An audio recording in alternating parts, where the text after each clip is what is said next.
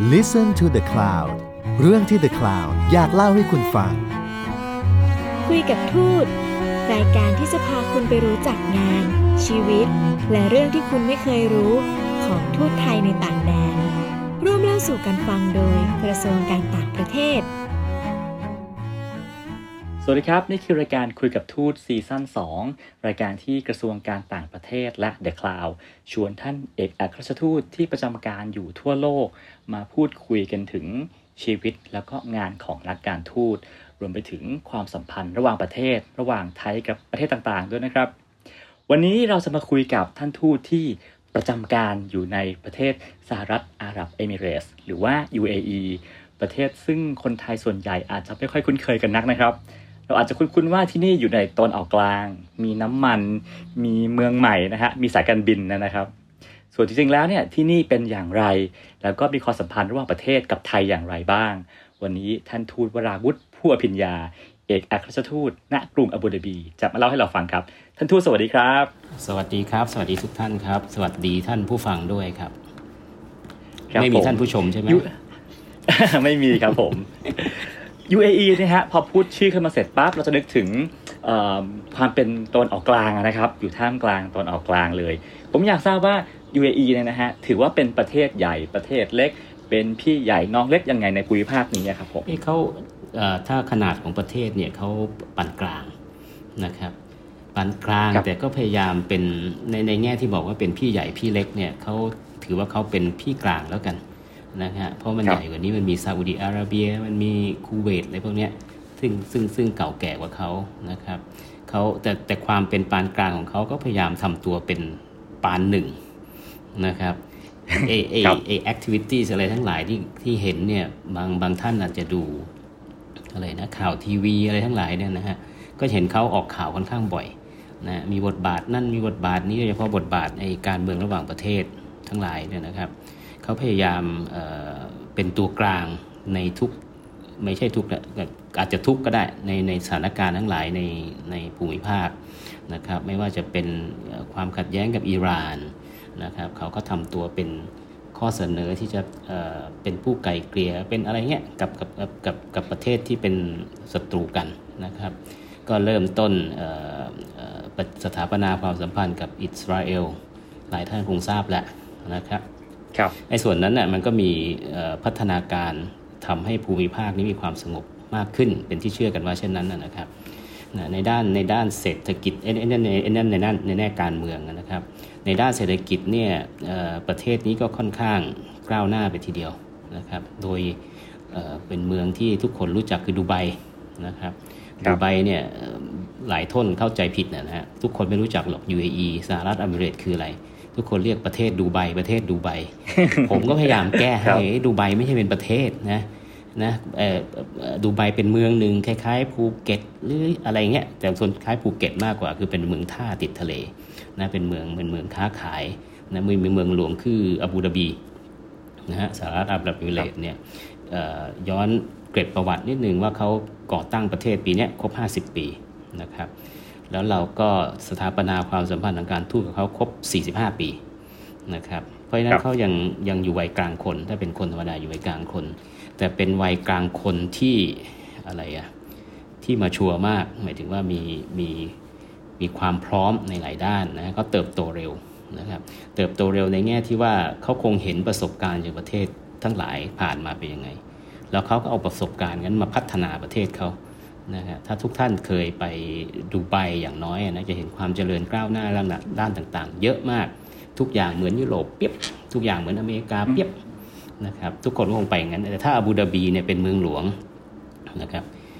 ที่นี่บอกก่อนเขาแบ่งเป็นเจ็ดรัฐนะครับ เจ็ดรัฐเนี่ยแต่ละรัฐมีเจ้าผู้ครองรัฐเขาเรียกว่าท่านเช็ค แต่ละรัฐของเขาเองนะครับรัฐอาบูดาบีเนี่ยครอบคลุมพื้นที่ 80%ของประเทศสหรัฐอาหรับเอมิเรต์นะครับอีกเหลือ 20%ก็คือพวกดูไบพวกชาจ้าลัสเอัลไคมาพวกนั้นรัฐเล็กๆลงไปนะครับแล้วอาบูดาบีเป็นรัฐที่รวยที่สุด เนื่องจากว่าแหล่งน้ำมันอยู่ในประเทศนี้ที่สุด อยู่ในรัฐนี้นะฮะครับ แล้วก็เอ่อเร็วๆนี้ก็มีการขุดพบบ่อน้ำมันอีกนะครับ ซึ่งเขาคาดว่าสามารถใช้ได้ไปอีกร้อยปี แต่ถึงเมื่อแต่เมื่อถึงร้อยปีในเวลานั้นเนี่ยมันอาจจะไม่น้ำมันอาจจะไม่มีคุณค่าแล้วก็ได้เขามาใช้พลังงานแสงอาทิตย์พลังงานลมพลังงานอะไรทดแทนไปนะครับก็กลับมาหันมาใช้พลังงานสะอาดมากกว่านะครับอันนี้ในด้านแง่เศรษฐกิจนะครับ ในแง่เศรษฐกิจของ UAE เนี่ยส่วนใหญ่จะมีกิจกรรมทั้งหลายอยู่ที่ดูไบ นะครับไม่ว่าจะเป็นการทำมาค้าขายเรือเดินสมุทรชุมทางสายการบิน ซึ่งสายการบินหลักๆของเขาเนี่ยคือสายการบิน Emirates Airline นะครับซึ่งได้รับชื่อว่าเป็นสายการบินที่ one of the best คือดีที่สุดในโลกสายการบินหนึ่งนะครับ แล้วเขาก็คุยว่าเขาเนี่ยมีเที่ยวบินไปถึงประเทศต่างๆ เกือบทุกประเทศทั่วทั่วโลก ที่ไม่มีสายการบินอื่นบินเนี่ยเขาก็บินไป เพราะฉะนั้นไอ้คนที่จะไปประเทศอื่น ๆ ที่สายการบินปกติไม่บินเนี่ยเขาก็จะมาต่อไฟล์ที่ดูไบนี่แหละนะดูไบมันก็เลยคึกคักเป็นที่ชุมนุมทั้งหลาย ส่วนอาบูดาบีก็เป็นเมืองหลวงก็มีสายการบินของเขาเองคือเอติฮัดนะแต่แต่แต่ไอ้ไอ้เดสติเนชันทั้งหลายเนี่ยมันไม่ครอบคลุมเข้าดูไบนะครับออของกิจกรรมของเราในแง่เศรษฐกิจในแง่อะไรกับประเทศไทยเนี่ยเราก็มีสำนักงานที่ดูไบนะครับเพื่อดูแลภาพรวม คือสำนักงานพาณิชย์อยู่ที่นั่นสการท่องเที่ยวอยู่ที่นั่น เรามีการบินไทยบินมาแต่ตอนนี้ระงับไปก่อนนะครับ เรามีสารกองสุนใหญ่พวกนี้คือคือกิจกรรมที่เรามีนะคงคงจะครอบคลุมหรือยังเกี่ยวกับไอ้บทบาทของ UAE ในภูมิภาค แล้วก็อีกอย่างอีกประการหนึ่งเนี่ยประเทศนี้มีพลเมือง 9 ล้านคนเอง นะทั้งประเทศเนี่ยมี 9 ล้านคนนะมันเล็กกว่ากรุงเทพตั้งหลายเท่าเอ้ไม่ไม่เล็กกรุงเทพสิเล็กกว่าประเทศไทยทั้งหลายเท่านะครับอาจจะมีประชากรกรุงเทพอาจจะเท่ากับเขาด้วยซ้ำไป แต่ที่ของของเขากระจายทั่วทั่วประเทศไงนะมีประชากรจริง ๆ 9 ล้านกว่าๆนะครับส่วนประชากรของคนเอมิเรตเองเนี่ยมีประมาณล้านเศษเพราะฉะนั้นอีก 8 ล้านกว่านี่คือต่างชาติหมด นะฮะแปดล้านกว่านี่คือต่างชาติหมดมากที่สุดคืออินเดีย3ล้านรองลงมาก็มีปากีสถานอะไรพวกนี้ปากีสถานบังคลาเทศ แต่ประเทศอาเซียนทั้งหลายที่มากที่สุดคือฟิลิปปินส์นะฟิลิปปินส์อยู่ที่นี่ก็เกือบล้านนะตัวเลขทางการจริงๆเนี่ยคุยกับทูตฟิลิปปินส์ท่านบอกว่ามีประมาณ 7-8แสน แต่ที่จริงเกือบล้าน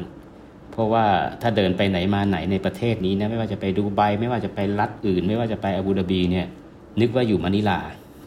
เพราะคนฟิลิปปินส์เต็มเมืองไปหมดนะฮะห้างสรรพสินค้าพนักงานขายของฟิลิปปินส์อะไรอะพนักงานเก็บตัว๋วพนักงานขับแท็กซี่ แม้กระทั่งไปโรงพยาบาลเนี่ย เจ้าหน้าที่ในโรงพยาบาล เจ้าหน้าที่แคชเชียร์พยาบาลทั้งหลายฟิลิปปินส์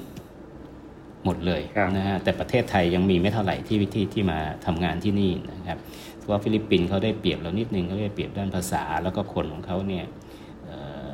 ออกมาทำงานต่างประเทศเยอะแม้กระทั่งในภูมิภาคนี้ก็เยอะ ไม่ใช่เฉพาะใน UAE นั่นเยอะนะครับ เพราะฉะนั้นต่างชาติเนี่ยจะมีประมาณเลตเซ่แปดล้านกว่านะครับ แล้วคนเอมิเรตเองประมาณล้านเศษนิดๆนะครับอันนี้นี่คือภาพรวมทั้งหมด โอเค ครับผม ทีนี้ผมพอจะทราบว่าเหมือนที่ UAE เนี่ยค่อนข้างจะมีวิสัยทัศน์ที่น่าสนใจมากนะครับ คือว่าจะเป็น City of Future เขามองว่าจะเป็นยังไงฮะ แล้วมันคืออะไรครับไอ้ซิตี้เขาเป็นความทะเยอทะยานเขาอย่างหนึ่งนะคือเขาเขาจะมีแนวความคิดว่าเขาจะต้องเป็นที่หนึ่งในโลกในด้านต่างๆให้ได้นะครับรบมีตั้งเป้าหมายว่าจะไปดาวอังคารก็ไปสำเร็จแล้วนะครับรบมีเป้าหมายว่าอะไรกันจะเป็นเมืองที่มีเทคโนโลยีด้าน AI เป็นอันดับหนึ่งหนึ่งของโลก เขาก็มีการตั้งกระทรวง AI ขึ้นมาโดยเฉพาะเป็นเป็นเป็นที่แห่งแรกในโลกนะที่มีกระทรวง AI นะกระทรวง AI กระทรวง AI เลยนะก็มีรัฐมนตรีที่รับผิดชอบ AI นี่คือรัฐมนตรีเป็นคนใช่ไหมฮะไม่ใช่ AI ใช่ไหมครับเราเราก็ไม่รู้เหมือนกันว่าในอนาคตมันจะเป็น AI หรือเปล่า หรือว่าไอ้ไอ้ไอ้เป็นคนเนี่ยเป็นคนคุม AI ครับนะก็คือมีกระทรวง AI ขึ้นมา แต่เขาก็นั่นน่ะนะเขาก็ ต้องยอมรับว่าเขามีความก้าวหน้าทางเทคโนโลยีอะไรพวกนี้จริง ๆ เป็นโลกของอนาคตจริงๆนะในในแต่ละสัปดาห์ที่คณะรัฐมนตรีเขาประชุมกันเนี่ยมันจะมีไอเดียอะไรใหม่ ๆ ออกมา ที่จะพัฒนาประเทศไม่ว่าด้านเศรษฐกิจสังคม วัฒนธรรมความเป็นอยู่ของประชาชนอของตัวเอง แล้วเอื้อเฟื้อเผื่อแผ่ไปถึงประชาชนชาติอื่น ๆ ในโลกด้วย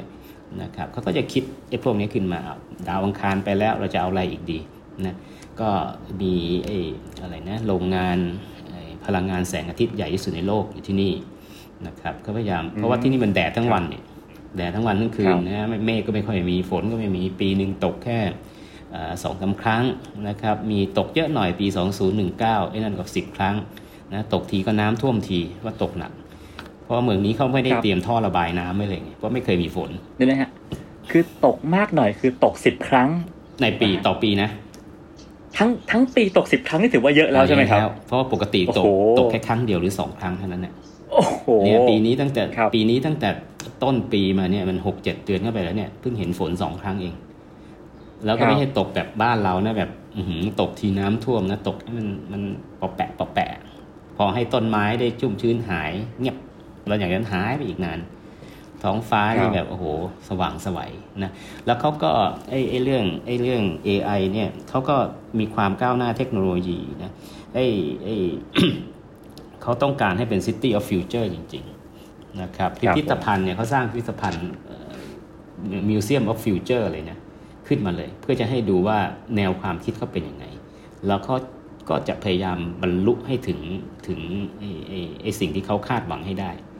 นะเขาเปิดรับ พวกคนต่างชาติ หรือคน UAE เองเนี่ยที่มีความรู้ความเชี่ยวชาญความชำนาญในด้านนี้เข้าประเทศให้วีซ่า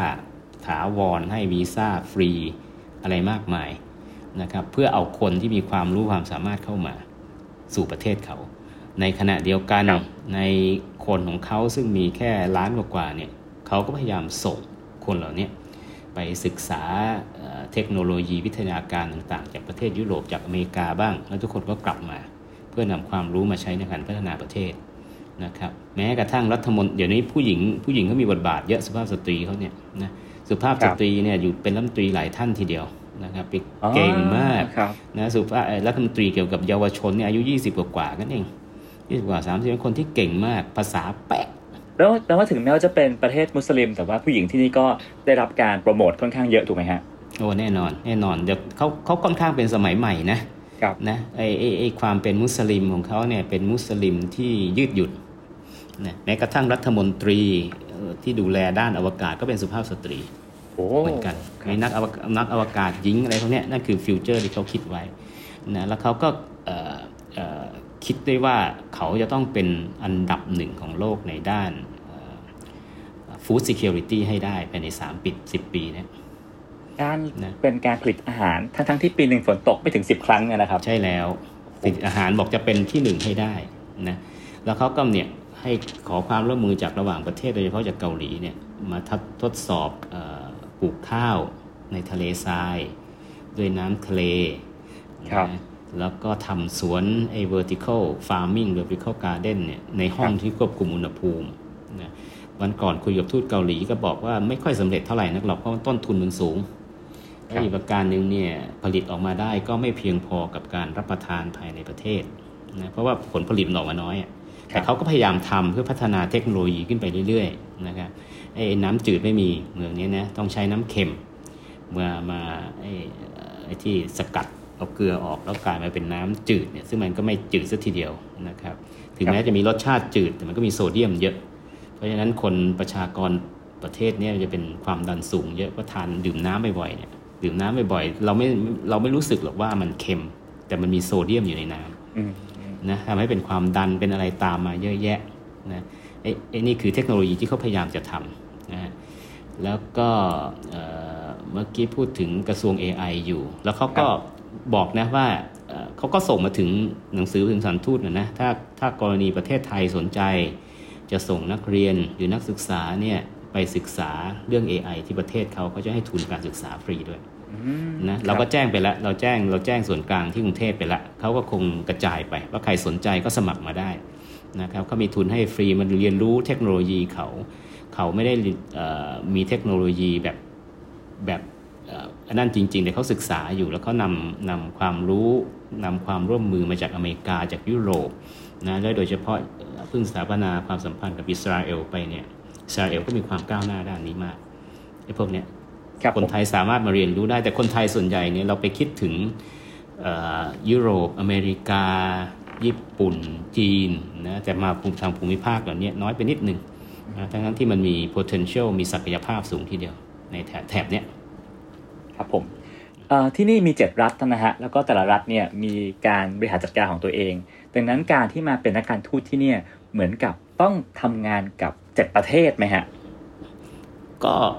ไม่เชิงทีเดียวอะนะแต่มันก็เอ่อถ้าถ้าในกรณีซึ่งไอ้เจ็ดเจ็ดรัฐเนี่ยเขามอบอำนาจบริหารด้านการต่างประเทศและการเอ่อกลาโหมครับให้อยู่กับรัฐบาลกลางมันเป็น federal ก็อ๋อนะก็ถือรัฐบาลครับกลางเนี่ยก็คืออาบูดาบีเป็นเมืองหลวงเนี่ยนะครับแต่ส่วนใหญ่ถ้าใครจะทำธุรกิจหรือใครที่มีเอ่อ คิดว่าจะขยายความร่วมมือกับแต่ละรัฐเนี่ยก็สามารถตรงไปได้ครับนะแต่ยังไงก็ตามเขาก็ของให้แจ้งกระทรวงต่างประเทศส่วนกลางก่อน เพื่อกระทรวงต่างประเทศเขาจะช่วยประสานงานให้นะครับเอ่อดูไบเขาก็มี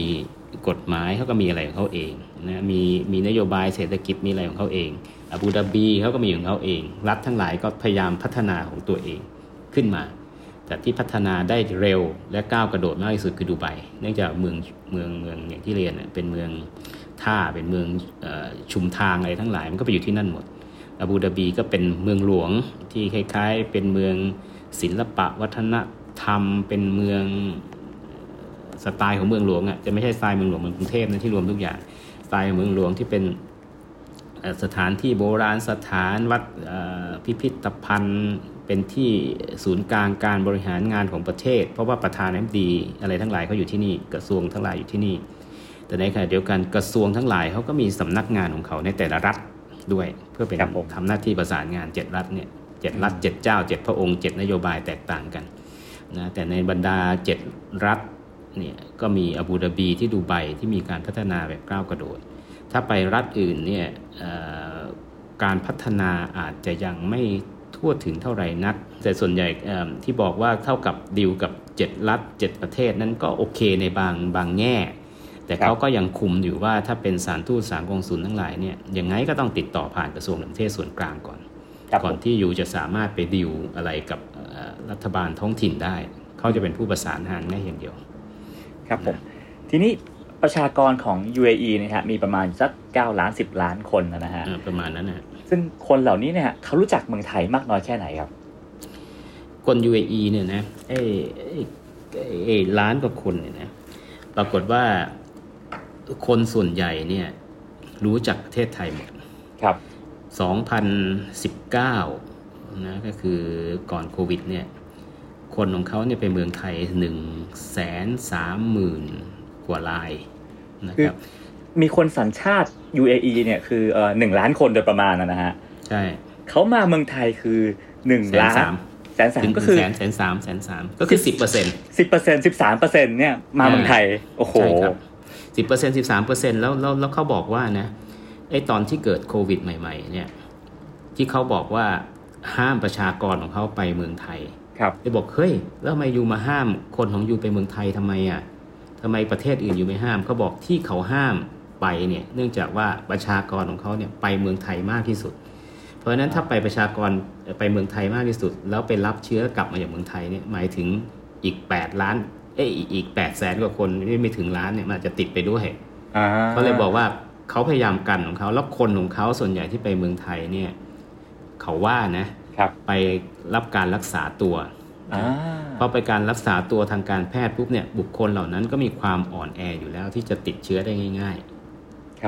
เขาก็เลยห้ามประเทศไทยก่อนเลย อันดับแรกข่าวอันดับแรกเลยเอ้เราก็เอ๊ะทำไมมาห้ามเราวะมันมันคิดยังไงมาห้ามเราเนี่ยคนของยูไปเรามากกว่านะก็ไปได้ความว่าโอเค คนของเขาไปส่วนใหญ่คือพวกเจ็บไข้ได้ป่วยมั่งอะไรอย่างเงี้ยเขาเลยไม่อยากให้ให้คนของเขาไปติดเชื้อแล้วกลับมาครับนะคือไอ้เราคนจะไอ้ไอ้ไอ้แสนไอ้แสนสามเนี่ยนะ เราก็เคยถามเอ่อคุยกับคนพื้นเมืองเนี่ย คุยไปถามบอกว่าอยู่เคยไปเมืองไทยไหมเนี่ยใช่ไหมก็ถามว่าถ้าอยู่ถามอย่างนี้นะ กับพวกเรานะ แล้วอยู่ได้คำตอบว่าไม่เคยไป นั่นหมายถึงว่าคนนั้นไม่ใช่คนเอมิเรตส์โอ้โหอ่าเขาบอกว่านะ ถ้าอยู่ถามอย่างนี้นะ แล้วอยู่ได้คำตอบว่าไม่เคยไป อยู่กากหัวได้เลยว่าไม่ใช่คนเอมิเรตแต่เอาชุดของเราไปใส่เฉยโอ้โหๆเพราะฉะนั้นคนอันนี้เอมิเรตส่วนใหญ่ไปเมืองไทยหมด เขาหลงรักอะไรในเมืองไทยกันนะครับ โอ้เขาหลงรักเมืองไทยใช่ไหมหนึ่งอย่างที่เรียนเมื่อกี้คือไปเอ่อรักษาพยาบาลตรวจงกใช่ไหมตรวจร่างกายรักษาพยาบาลเนี่ยเขาบอกว่าตรวจที่ไหนก็เหมือนกัน เขาไปตรวจที่อเมริกาตรวจที่อังกฤษตรวจที่ไหนก็คือหายเหมือนกัน แต่ไม่ชอบนะมาเมืองไทยเนี่ยเอ่ออัธยาศัยคนดีกว่าเยอะ hospitality ดีกว่าเยอะ ไปโรงพยาบาลเนี่ยนั่งอยู่จุดเดียว one stop service แต่ถ้าไปที่อื่นเนี่ย อยู่ต้องเดินไปแผนกฟาร์มาซีเองอยู่ต้องเดินไปแผนกนั่นเองแผนกนี้เอง ที่ของเราเนี่ยมีมีคุณหมอมาพบมีคุณพยาบาลมาพูดคุยด้วย แป๊บแป๊บแป๊บแป๊บกล่อมกล่อมแล้วก็ทุกอย่างเรียบร้อยภายใน 2 ชั่วโมงอย่างมากนะแล้วก็ยอมจ่ายตังค์รวยสักอย่างนะรวยสักอย่างยอมจ่ายตังค์นะแม้กระทั่งที่นี่เองเนี่ยเขาก็พยายามจะโปรโมทประเทศเขาเองว่าเป็น medical hub ของภูมิภาคตะวันออกกลางครับ นะแต่ไอ้ medical hub ของเขาเนี่ยมันก็โอเคนะเขาใช้เทคโนโลยีเขาจ้างหมอมาจากต่างประเทศ หมอจากอเมริกาหมอจากอยากจากเอ่อยุโรปหมอจากที่เก่งๆทั้งหลายมาที่นี่หมด แต่แง่ในแง่การบริการไม่เหมือนของเรา สู้ไทยไม่ได้ครับนะแม้แต่โรงแรมชั้นหนึ่งที่นี่ก็สู้ hospitality ของไทยไม่ได้ ทุกคนไปเมืองไทยติดใจหมดอืมนอกเหนือจากว่าไอ้ไอ้ไอ้ไอ้อัธยาศัยไมตรีของคนไทยเนี่ยนะ อีกประการหนึงที่เขาชอบไปเมืองไทยคือเอ่อสภาพความเป็นอยู่ของเมืองไทยมันง่ายๆดีคิดว่าอย่างนั้นนะครับสามารถทำอะไรก็ได้ไปไหนก็ได้ออกไปไหนก็ได้ ไม่มีกฎกติกา โดยเฉพาะถ้าเขาเป็นมุสลิมเนี่ยถ้าอยู่ในประเทศเขาเองบางที ไปประเทศมุสลิมด้วยกันหรืออยู่ประเทศของเขาเนี่ยมันมีมันมีข้อกฎบังคับเยอะอืมครับครับนะชอบอย่างเงี้ยชอบมากอีกประการที่เขาชอบบอกทำไมอยู่ชอบไปเมืองไทยนักหนาวะเนี่ยแล้วชอบไปกรกฎาสิงหาอะไรเงี้ยเขาบอกอ๋อชอบไปดูฝน โอ้โหเออเห็นฝนตกแล้วมีความสุขนะครับแล้วบางคนบางคนเคยได้ยินด้วยนะว่า ฝนตกปุ๊บเนี่ยนั่งล็อบบี้โรงแรมวิ่งออกมาเล่นน้ำฝนกลางลานจอดรถ โอ้อ่าครับก็เลยคิดก็เลยคิดย้อนกลับไปถึงคนไทย เออ ก็คงเหมือนคนไทยนะ อยากเห็นหิมะ อ่านะครับ ไอคนประเทศอยู่หิมะ ญี่ปุ่น จีนเกาหลี ยุโรปสแกนดิเนเวียเขาหนีหนาวหนีหิมะไปเที่ยวภูเก็ตไปเที่ยวเมืองไทย คนไทยต้องหนีความเอ่อร้อนต้องหนีฝนไปเล่นสกีไปเล่นหิมะอ่าก็คือกันไอ้คนี่รับเขาก็ผมหมายถึงว่า เมืองเขาไม่มีฝนตก พอเห็นครับฝนตกลงมานี่โอ้โห มีความสุขเหมือนหิมะต้องวิ่งออกไปเล่นน้ำฝนชอบไปดูน้ำฝนเขาบอกไม่มีอะไรหรอก ก็ครับถ้าฝนตกนั่งอยู่ล็อบบี้ก็มีความสุขอืมเห็นเม็ดฝนลงมาได้กลิ่นไอดินขึ้นมามีความสุข ครับผมนะนอกเหนือจากนั้นเออไอ้ไอ้ไอ้นี่ไอ้นี่ที่เขาชอบเราครับนะครับแล้วนอกนั้นก็อาจจะมีอย่างที่เรียนไปละเอ่อไอ้ไอ้การผ่อนปลนอ่าอัธยาศัยไมตรีของคนไทยทำอะไรก็ได้ มันก็มีน้อยคนอะนะเราก็มีส่วนดีส่วนไม่ดี ส่วนคนเอมิเรตน้อยมากที่จะโดนไปเจอคนไม่ดีในเมืองไทย โดครันบผมหลอกมั่งโดนอะไรมั่งเนี่ย น้อยมากที่จะเจออย่างนั้นแต่ส่วนใหญ่ชอบหมดครับ นะโดยเฉพาะโควิด ที่เราปิดประเทศเนี่ยเขาไม่ได้ไปเนี่ยแบบโอ้โหสารทูตได้รับโทรศัพท์ถล่มทลาย เมื่อไหร่ยูจะเปิดเมื่อไหร่ยูจะเปิดประเทศเมื่อไหร่เราจะไอ้นั่นไอ้นี่นะครับปรากฏว่าพอมีกิจกรรมเกี่ยวกับประเทศไทยปุ๊บเนี่ยโอ้โหมากันตรึมเพราะว่าคิดถึงเหลือเกินอื้อหือนะครับคิดถึงเมืองไทยมากเหลยเกินร้านอาหารไทยนี่แน่นทุกร้านครับนะผมได้กำไรกันมโหฬาร เพราะว่าเขาไม่ได้ไปทานที่เมืองไทย แล้วเขาก็อ่าคิดถึงเมืองไทย การจะคิดถึงเมืองไทยก็คือไปร้านอาหารไทยไปทานเมืองไทยซะบางทีทานอาหารในในร้านไทยเนี่ยเป็นสิ่งที่เราไม่เคยทานมาก่อน หรือไม่มีในเมนู แต่เขาไปทานเมืองไทยไปข้างถนนอร่อยถ่ายรูปมาแล้วก็มาโชว์ที่ร้านอาหารไทยบอกช่วยทำไอ้นี่ให้หน่อยอ่าอะไรเงี้ยบางทีครับเอ่อบางคนก็อยากทานลาบเลือด อะไรก็ไม่รู้นะนี่บอกเป็นไปได้ไงวะใช่คนใช่คนมุมุสลิมจริงแบบว่าวะเนี่ยครับโอ้ไม่ทานเลือด บางคนอยากทานไอ้เนี่ยเอ่อยำปลาดุกฟูอ่านะอยากทานเอ้เอ้เอ้ปกติไม่มีในร้านอาหารหรูๆนะเอ้เอ้ยำปลากรอบมะม่วงเอ้อ่าตำมะม่วงอะไรพวกเนี้ยครับบอกผมเฮ้ยบอกอยู่เอางี้ได้เลยเนี่ยบอกเอา บอกใส่ปลาร้าด้วยอะไรโอ้โหปานถึงโน่นนะไอ้นี่คือส่วนหนึ่งแต่ส่วนใหญ่คือเป็นอย่างนี้ ครับผมนะที่ที่เขาทำไมเขาชอบเมืองไทยคือส่วนใหญ่เป็นอย่างนี้ครับ แล้วถ้าเกิดว่ากลับกันล่ะครับท่านทูตคนไทยไปทำอะไรที่ UAE บ้างฮะคนไทยเนี่ยอันที่จริงเนี่ยไอ้ไอ้คนประเทศเนี้ยนะเขาก็บอกว่าท่านทูตเอ่อคนของเราเนี่ยไปประเทศอยู่เยอะมากเลยนะนะเอ่อคิดว่าเขาตามสถิติเขาเนี่ยเขาบอกว่าคิดว่าคนของเขาเดินทางไปต่างประเทศเนี่ยอันดับหนึ่งคือประเทศไทยครับ ตอนแรกเราก็คิดว่าไปยุโรปไปอะไรเขาบอกไม่ใช่ ไปยุโรปเนี่ยบางทีเขาไปเยี่ยมลูกหลานไปเรียนหนังสือเฉยๆ แต่ถ้าไปเพื่อการสันทนาการการท่องเที่ยวไปไปรักษาตัวเนี่ยคือเมืองไทยอันดับหนึ่ง แล้วอันดับหนึ่งในเอเชียทั้งหมดด้วย ตอนแรกครับก็คิดว่า เอ๊ะ ไม่ได้ไปอินโดนีเซียไปญี่ปุ่น ไปเกาหลีหรือไปประเทศที่เป็นมุสลิมด้วยกันมาเลเซียอะไรเขาบอกไม่ใช่เลย นะคุยกับทูตอินโดนีเซีย บอกว่าสถิติคนเอมิเรตไปอินโดนีเซียเท่าไหร่นันทูตเพราะอินโดนีเซียก็เป็นมุสลิมที่ใหญ่ที่สุดในโลก ก็บอกอะประมาณเจ็ดแปดหมื่นเองบอกโอ้โอเคถ้างั้นเราชนะเจ็ดแปดหมื่นนะแล้วก็ถามว่าเอ๊ะไม่ไปญี่ปุ่นกันเหรอทูตญี่ปุ่นก็บอกอืมตามสถิติแล้วก็สี่ห้าหมื่นเองนะอะไรเงี้ยก็เลยบอกครับโอเคถ้างั้นไอรู้ละเพราะว่าถ้าไปเมืองไทยเนี่ย คือได้ทุกอย่างที่อยู่ในญี่ปุ่น ได้ทุกอย่างที่อยู่ในอินโดนีเซีย ได้ทุกอย่างที่อยู่ในเมืองจีน ได้ทุกอย่างที่มีในยุโรป ได้ทุกอย่างที่มีในอเมริกา all in one อยู่ที่ประเทศไทยครับร้านผมอาหารมิชลินเรามีชั้นหนึ่งอาหารอิตาเลียนอร่อยที่สุด อาหารจีนอร่อยที่สุดอาหารแม้กระทั่งอาหารแขกเองเขายังบอกว่าเมืองไทยทำอร่อยกว่าเมืองเขาได้วยซ้ำไปครับนะไอ้ถนนไปดูได้นะอาหารแขกถนนนานาอะไรพวกเนี้ย ส่วนสำหรับคนไทยเขาก็บอกว่า อืมเราทำยังไงดีล่ะ ก็เลยบอกว่าอืมมันเป็นนโยบายอยู่แล้ว เราเป็นความคิดของเราอยู่แล้วที่มาอยู่ เนี่ยว่าจะส่งเสริมความสัมพันธ์ระดับประชาชนสู่ประชาชนครับผมนะประชาชนของท่านไปเมืองไทยแล้วเนี่ยเราก็อยากจะให้ประชาชนของเราเนี่ยมาได้เรียนรู้ประเทศในแถบนี้บ้าง เพราะว่าส่วนใหญ่เราคิดคิดถึงญี่ปุ่นเกาหลีอเมริกายุโรปไป แต่ในขณะเดียวกันประเทศเหล่านี้มีอะไรที่น่าศึกษาเยอะนะครับ แล้วก็พยายามโฆษณาประชาสัมพันธ์ให้ ก็ในก็บอกเหมือนกันว่าแทนที่ไอจะทำฝ่ายเดียวยุก็ให้สถานทูตอยู่ที่กรุงเทพประชาสัมพันธ์ด้วยสิ ออกนิทรรศการจัดงานอะไรด้วยก็ได้ เพราะว่าอยู่ก็มีพัฒนาการทั้งความก้าวหน้าทางเทคโนโลยีนะความพัฒนาเมืองพัฒนาประเทศเนี่ยเทียบเท่ายุโรปอเมริกาเพราะฉะนั้นทุกคนก็มาแล้วทุกคนรู้จักแล้วประเทศดูไบเนี่ย นะทั้งที่ไม่รู้อะไรดูไบอยู่ครับแม้กระทั่งถามสารทูตอาบูดาบีว่าประเทศดูไบใช่ไหมบอกไม่ใช่ครับนะดูไบเป็นเมืองเมืองหนึ่งนี่นั่นเองทุกคนก็รู้จักแต่ดูไบพอครับบอกอยู่อาบูดาบีอยู่ UAE ไม่รู้จักอยู่ที่ไหนเลยบอกดูไบอ๋อรู้จักแล้วอืมเราก็เลยบอกว่าเออคนไทยมาที่เนี่ยนะตามสถิติเอ่อ2019ก่อนโควิดมั้งนะสักประมาณ6,770คนครับไอ้นี่คือไอ้นี่คือตัวเลขทางการนะ ครับนะแต่ตัวเลขไม่ทางการที่เข้ามาแล้วเอ่อไม่ออกไม่กลับ เพราะความประทับใจ เพราะเข้ามาเอ่อทำมาหารับประทานที่นี่เงินดีอะไรทั้งหลายซึ่งมันไม่ดีเสมอไปนะครับบอกคนไทยมาทำงานที่เนี่ยมีมีหลากหลายสาขานะมีทั้งเอ่อวิศวกรนะมีขุดเจาะน้ำมัน มีร้านอาหารทำสปานะมีอะไรอีกอะเอ่อมาทำเอ่อธุรกิจ นำเข้าส่งออกพวกนี้มีหมดนะไอ้พวกพวกนั้นก็โอเคดีไป แต่ส่วนใหญ่ก็เอ่อเป็นผู้ติดตามเอ่อชาวต่างชาติที่บอกว่าเมื่อกี้มีชาวต่างชาติ 8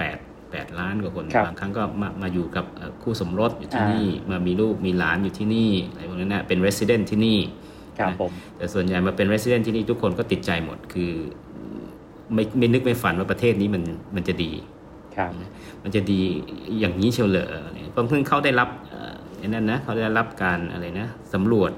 ว่าเป็นประเทศที่ปลอดภัยลำดับ1ถึง10ท็อป 10 ในโลกอืมครับผมนะปลอดภัยในชีวิตและทรัพย์สินอะไรพวกเนี้ยมีทุกอย่างครับแล้วอาบูดาบีกับดูไบเนี่ยได้รับการสำรวจว่าเป็นเมืองที่น่าอาศัยอยู่ที่สุดครับในโลกเหมือนกัน ในใน top five ด้วยซ้ำไป ที่ออกมาเร็วๆเนี้ยนะเพราะว่าเขามีสิ่งอำนวยความสะดวกเยอะเทคโนโลยีเยอะ นะครับเพราะฉะนั้นไอ้ไอ้เรื่องความปลอดภัยในชีวิตและทรัพย์สินเนี่ยคือจอดรถสตาร์ทติดเครื่องไว้เนี่ยรถยนต์เนี่ยนะเข้าไปซื้อของครึ่งชั่วโมงออกมาก็ยังจอดอยู่นั่นแหละครับไม่มีใครมาสนใจ อาจจะลองหลอกมันหน่อยสิเอาเอ่อตังค์ทิ้งไว้หน้ารถสักพันเอ่อพันพันดีแลมของประเทศครันี่บประมาณหมื่นบาทอะนะดูซิกระจกคนเดินไปผ่านไปผ่านมามันเห็นมันจะเปิดเอาไหมก็ไม่มีใครเอาครับเพราะว่าเขาเป็นคนดีหรือเพราะกล้องวงจรปิดเยอะ หรือเอ่อเพราะกล้องกวลัวงจรโทษปิดเยอะ แล้วเพราะก็อะไรฮะไอ้กล้องวงจรปิดเยอะหนึ่งแล้วก็ไอ้ไอ้กฎหมายเขาบังคับ เข้มงวดจริงจังมากอ่าครับทำผิดเมื่อไหร่ทันทีครับนะตำรวจเนี่ยไม่ค่อยมาเพ่นพ่านบนท้องถนนหรอกแต่ถ้าเกิดอะไรขึ้นปุ๊บเนี่ยตำรวจมาถึงปุ๊บทันทีครับผมนะก็คือเขาจับตาเราตลอดว่าเราทำอะไรอยู่อะไรพวกเนี้ยเพราะฉะนั้นถ้ากฎหมายเนี่ยเขารุนแรงมาก ถ้ารุนแรงปุ๊บคนก็ไม่กล้ากลัวละครับผมอย่างเช่นไอ้จอดรถผิดที่เนี่ยนะโดนปรับเนี่ย ประมาณห้าหมื่นบาทนะอืมไม่มีข้อต่อรองด้วยนะครับ ไม่มีข้อต่อรองไม่มีข้อโต้แย้งใดๆทั้งสิ้น ถ้าโต้แย้งเหรอเอาไปอีกหมื่นหนึ่งคือถ้าเกิดว่าพูดถึงเงินเดือนรายได้เฉลี่ยเฉลี่ยกลางๆของประเทศเนี้ยเดือนหนึ่งเขาได้กันกี่สักกี่บาทฮะเอ่อถ้าเป็นคนของเขาเองเนี่ยค่อนข้างได้เยอะนะ ครับผมคนของเขาเองเนี่ยได้สามสี่แสนบาทขึ้นไปสามนะสี่แสนบาทก็คือถ้าเออเกิดโดนโดนค่าจอดรถเมื่อกี้ห้าหมื่นก็แปลว่าหนึ่งในหกของเงินเดือนถูกไหมฮะก็ก็ทำนองนั้นแหละอืมแต่ถ้าแต่ถ้าคนต่างชาติมาเนี่ยนะบางทีมันก็ได้น้อยไปครันะบอย่างคนไทยบางคนมาเนี่ยแปดพันบาทหารประมาณนะแปดพันบาทบอกเอ้แปดพันบาทมาทำไมล่ะทำอยู่เมืองไทยไม่ดีกว่าเหรอใช่ไหมแปดพันบาทนี่คือหมายถึงว่ามาทำงานสวนครับในวัง ทำงานสวนในวังทำงานเอ่อที่ไม่ใช่ professional อะครับนะมาทำงานสวนในวังอะไรเนี่ยได้แปดร้อยเขาถามก็แปดร้อยพอเหรอครับเขาบอกว่าส่วนใหญ่ก็ได้ทิปจากเจ้านายนะได้ทิปกับมารวมไว้ไอ้แปดร้อยเนี่ยคือเงิน pocket money โดยล้วนเลย เพราะว่ากฎหมายที่นี่กฎหมายแรงงานที่นี่เนี่ยเขาจะให้อะไรอะให้สวัสดิการครบให้ที่อยู่ฟรี ให้อาหารฟรี ให้เอ่อเอ่อ transportation ไปที่ทำงานฟรีทุกอย่างฟรีหมดครับนะไอ้นี่คือ pocket money อย่างเดียว เพราะฉะนั้น pocket money อย่างเดียวก็ขึ้นอยู่กับการการรู้จักเก็บแหละแต่ตามกฎหมายแรงงานจริง ๆ ที่เราของเรากำหนดเนี่ยคือให้เอ่อต้องอย่างต่ำคือ 18,000 บาท แต่ที่จริงบางคนเขาก็มาเขาก็ไม่เอาถึงเป็น8,000 บาทหรอกขอให้มีงานทำมาแล้วครับเก็บเงินส่งกลับประเทศได้นะถ้าเปรียบเทียบกับเมืองไทยเนี่ยหมื่นห้าสองหมื่นเนี่ยบางทีเราต้องไปจ่ายค่าเช่าบ้านเองครับ จ่ายค่ารถเองนะครับจ่ายค่าครับอาหารการกินเองก็หมดละเดือนหนึ่งใช่ป่ะครับแต่ที่เนี่ยมาเก็บอย่างเดียวเพราะเก็บมันนี่ถ้าถ้ารู้จักเก็บนะนะครับคนไทยก็ส่วนใหญ่ก็มาทำอย่างเงี้ยนะแล้วก็ก็ก็เอ่อมีงานหลากหลายประเภทอยู่ที่นี่นะแต่ที่แต่ที่น่าเสียดายคือบางท่านก็ถูกหลอกลวงมาครับในการทำงานหรือทำอาชีพที่เอ่อผิดศีลธรรมนิดนึง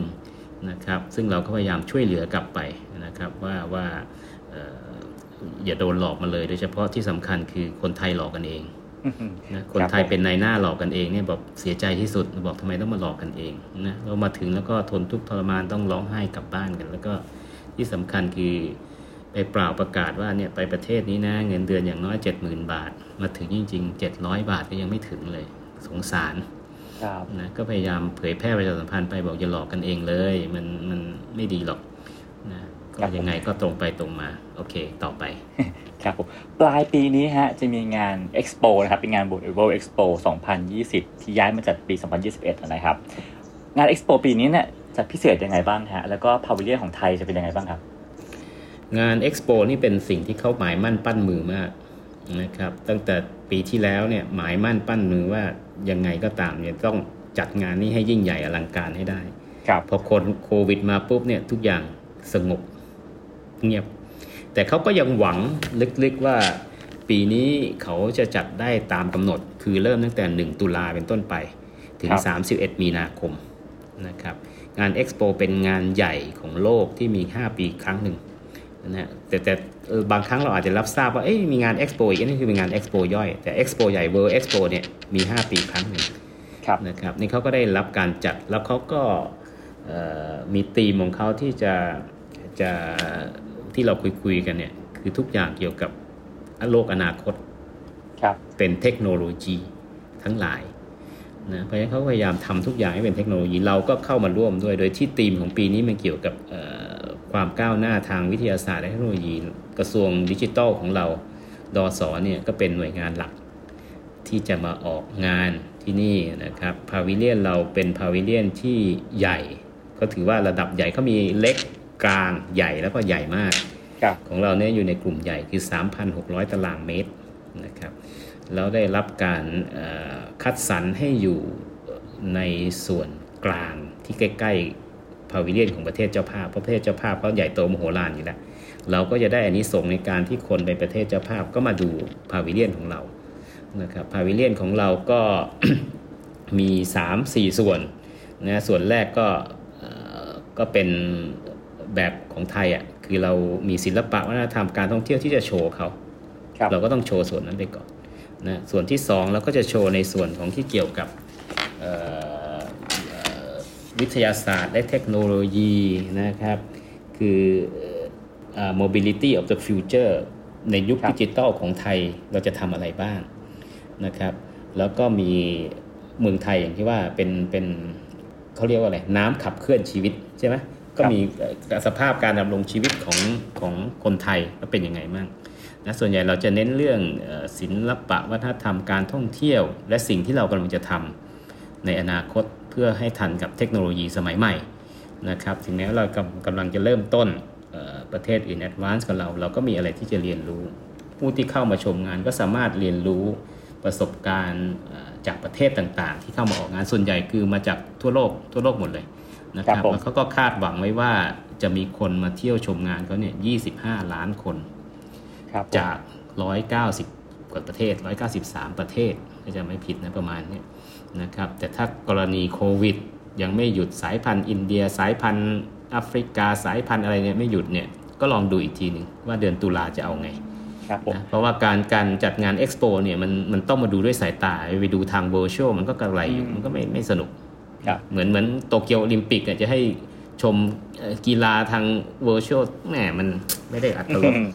ครับอืมผมทราบมาว่าที่ UAE นะฮะมีการจัดการเรื่องโควิดนะฮะมีการตรวจคนก่อนเข้าตึกด้วยแอปพลิเคชันด้วยเทคโนโลยีที่ค่อนข้างจะล้ำสมัยมากๆ อยากให้ท่านทูตช่วยแชร์นิดนึงฮะว่าเขาเขาใช้อะไรกันบ้างอะครับ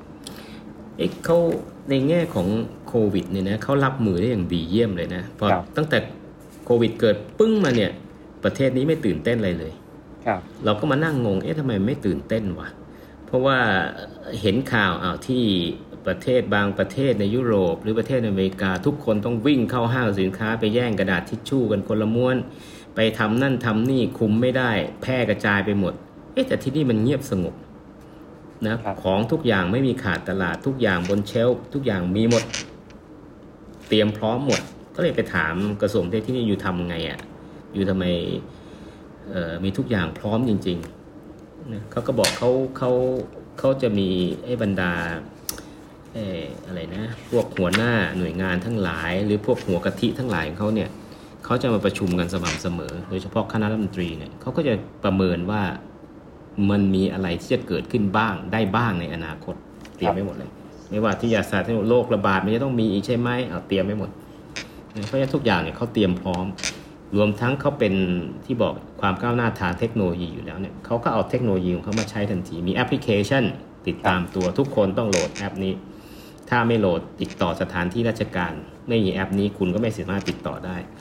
ไปห้างสรรพสินค้าไม่สามารถติดต่อได้ เลยก็ต้องให้โชว์นี้ก่อน แล้วทุกคนก็เคร่งครัดในการปฏิบัติตนนะถ้าไม่เคร่งครัดเอ่อใหม่ๆนี่นะให้ใส่หน้ากากไม่ใส่แล้วเจอโดนปรับ5,000 6,000บาท ทุกคนครับก็กลัวทำนะแล้วเขาสามารถควบคุมได้ แล้วเขาก็เป็นประเทศแรก ๆ ที่ฉีดวัคซีนเมื่อเดือนกันยายนปีที่แล้วโอ้โหนะทดลองในคนเลย เร็วมาก นะเพราะเพราะเพราะเดือนมกราปุ๊บเนี่ยพวกเราฉีดหมดละคนไทยคนอะไรที่อยู่ที่เนี่ยฉีดหมดเจ้าที่สถารทูตฉีดหมดละครับตอนสัปดาห์ที่แล้วฮะตอนที่ผมติดต่อทีมงานท่านทูตนะครับ เพื่อเพื่อขอนัดคิวอะฮะทีมงานบอกว่าท่านทูตต้องไปดูมวยไทยฮะอ๋อผมก็ถามว่า เอ๊ะมวยไทยนี่คือหมายถึงว่านักมวยไทยจากเมืองไทยบินไปต่อยที่นู่นเหรอบอกเปล่าคนที่นู่นต่อยกันเอง เป็นมวยไทยที่คน UAE ต่อยกันเอง คือมันเป็นยังไงฮะท่านทูตฮะเอ้ยกีฬามวยไทยเนี่ยครับ มัน ค่อนข้างเป็นที่นิยมในที่นี่นะครับอันที่จริงไม่ใช่นิยมที่นี่หรอกนิยมทั่วโลกครับที่เขารู้ว่าไอ้ไอ้ไอ้ไอ้ Thai kickboxing เนี่ยครับมันเป็นที่นิยมทั่วโลกอยู่แล้ว เพียงแต่ว่าประเทศเนี้ยมันก็คลั่งไคล้เป็นพิเศษหน่อยนะครับก็ว่าเขาถือว่าเป็นการออกกำลังกายอย่างหนึ่งสองเป็นการศิลปะการป้องกันตัวอย่างหนึ่งนะครับไอ้มวยสากลมันก็ชกไปมันก็ไม่ค่อยมันเท่าไหร่มั้งมันใช้เฉพาะส่วนบน แต่เมืองไทยมันใช้ทุกส่วนของร่างกายนะไปนั่งดูมาวันก่อนบอกเอ้ยมีคนหนึ่งนะเป็นคนสัญชาติ UAE เนี่ยครับเออมันใช้เทคนิคมวยไทยไว้มีหันหลังตีศอกครับอะไรเงี้ยแล้วก็กระโดดขึ้นเอาเอาเอาเอาเข่าใช้บอกเออ แต่ก็สงสารไอ้คนที่ถูกทำอะนะว่าเลือดเลือดโทรมตัวเลยโอ้โหเลยบอกว่าเออมันก็น่าสนใจนะนะแล้วก็มียิมที่สอนมวยไทยนี่เยอะมากนะโดย เอ่อเจ้าของเนี่ยคือคนพื้นเมืองนะครับ แต่บางยิมเขาก็ไปเรียนเมืองไทยไปเรียนมวยไทยที่เมืองไทยมาแล้วก็มาสอนต่อ แต่บางยิมเขาก็จ้างเทรนเนอร์จากเมืองไทยมาอยู่ที่นี่เลยอ่านะครับอย่างเอ่อท่านบัวขาวนี่เป็นที่นิยมชื่นชอบของที่นี่มาก บัวขาวมาทีไรทุกคนแฟนคลับทั้งหลายแห่ตามหมดนะไอ้นั่นเนี่ยเป็นที่นิยม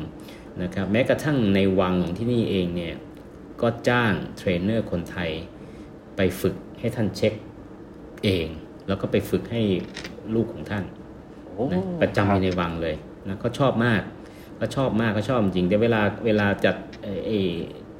เขาที่นี่เขาไม่เรียกไทยเอ kickboxing เนี่ยนะเขาเรียกมวยไทย ทับศัพท์เลยมวยไทยครับผมนะแล้วคำว่ามวยไทยเนี่ยเป็นศัพท์ที่ kickboxing ใช้ทั่วโลกด้วยครับวันก่อนก็พูดกับเอ่อเอ่อประธานสมาคมไอ้ไอ้มวยสากลมวยไทยเนี่ย ก็บอกเขาว่าดีนะกลายเป็นศัพท์ภาษาอังกฤษขึ้นมาศัพท์หนึ่งเลย คือมวยไทย ไม่ใช่ Thai kickboxing anymore เป็นมวยไทย ทุกคนรู้หมดมวยไทย มวยไทยมวยไทย แม้กระทั่งกรรมการที่ตัดสินบนเวทีบนสังเวียนเนี่ยต้องใช้ภาษาไทยหมด ไม่ให้ใช้ภาษาอื่นเลยหยุดชกแล้วฮะคือกรรมการอะไรเงี้ยพูดโอ้โหทุกคนทุกคนเขาบอกเขาเป็นข้อกำหนดของครับของสมาคมมวยไทยโลกเลย บอกว่าต้องใช้ภาษาไทยเท่านั้น คือชกอ่าหยุดครับผมชกอะไรเงี้ยแล้วก็ปกติถ้าไม่มีโควิดเนี่ยเขาจะเอาไอ้วงดนตรีไทยสดมานั่งแสดงข้างเวทีไอ้ที่เวลาต่อยมวยที่มันมีเป่าเป่าปีเป่าปีอะครับนั่นแหละเขาจะเอาสดมาเลยเลยถามเขาว่าปีนี้ไม่มีสดเหรอเขาบอกแหมอยากได้มาเหมือนกัน แต่คนของยูเนี่ยบอกกลับไปต้องกักตัว 14 วันไม่มาดีกว่าอ่าเขาก็เลยใช้วิธีเปิดเทปเอา ครับผมนะเปิดเทปเอาก็เออเป็นที่สนุกสนานทุกคนรู้จักหมด แล้วทุกคนนักมวยทุกคนไม่ว่าจะมาจากรัสเซียจากอุซเบกิสถานจากยูเครนจากยุโรปทุกคนขึ้นสังเวียนปุ๊บยกมือไหว้หมดอ่านะยกมือไหว้แล้วก็ไหว้ครูตามตามสไตล์มวยไทย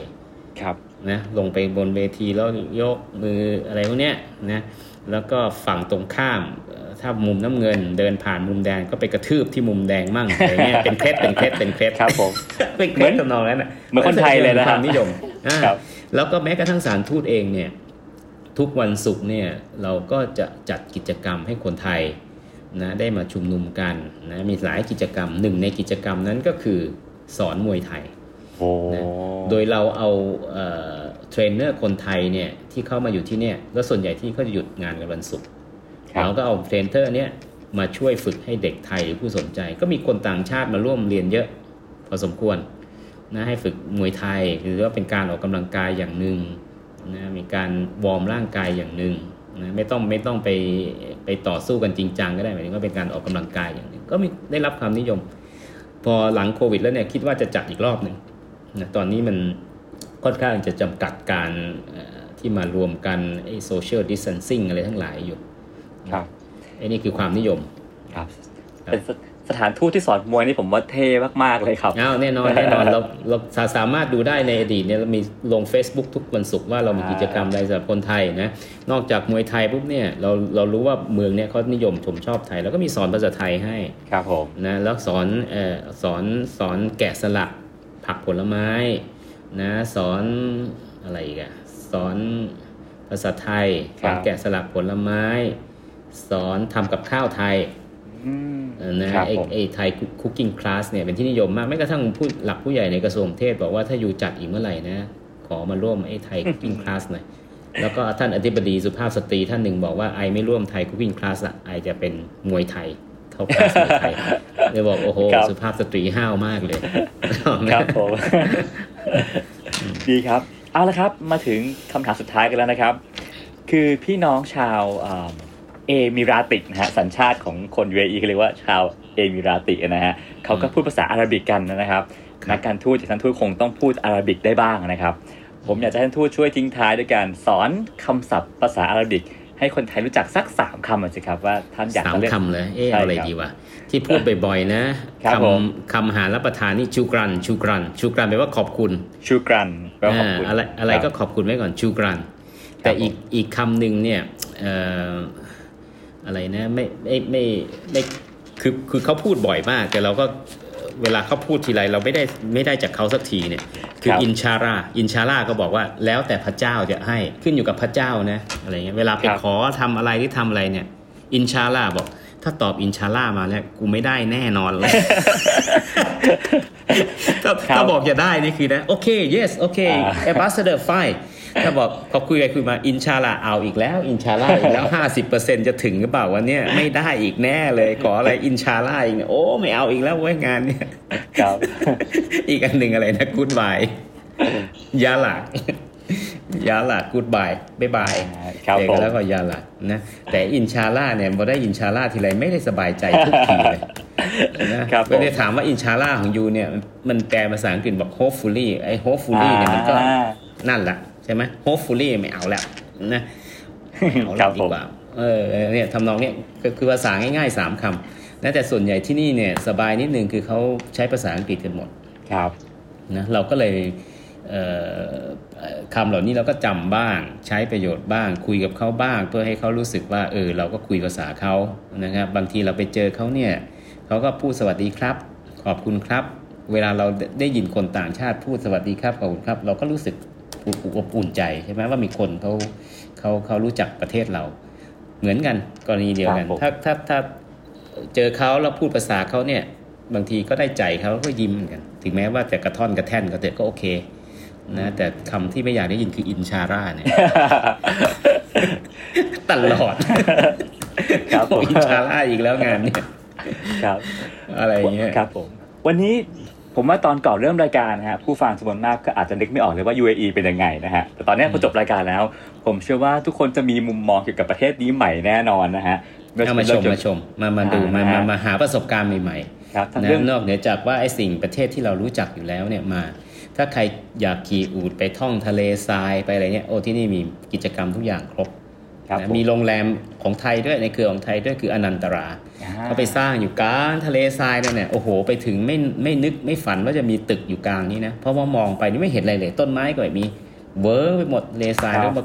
โผล่อยู่เนี่ยอันเดียวคืออนันตราอ่าครับผแล้วมก็โอ้แต่แต่แต่ก็แต่ที่นี่ก็มีนักลงทุนไทยเยอะลงอุดุสิตธานีมีอนันตรามีนะครับ นอกนั้นก็เป็นกิจการย่อยๆ หลัก ๆ นี่คือดุสิตธานีกับอนันตราครับ แล้วเราผมก็มีปตทสพมาลงทุนที่นี่ คือได้สัมปทานในการสำรวจและขุดเจาะน้ำมันครับในในอ่าวของที่นี่ ซึ่งซึ่งเขามีเยอะอย่างที่เรียนว่าใช้ได้เป็นร้อยปี เพราะฉะนั้นก็เป็นเอ่อศักยภาพหรือเป็นอะไรในอนาคตของไทยที่แจ่มใสอีกด้านหนึ่งในด้านพลังงานครับผมนะครับถ้าเราไปก็คงจะได้เห็นเรื่องความก้าวหน้าทางเทคโนโลยีทาง AI นะฮะเรื่องของเออ ความรักเมืองไทยมากมาย เรื่องของมวยไทยเมื่อกี้ที่พูดว่านะฮะแล้วก็เราก็ยังได้ทราบเพิ่มเติมว่าเอ้ยคนคน UAE ก็ชอบเมืองไทยมาก ชอบมาฟังเสียงฝนตกบ้านเรานะครับผม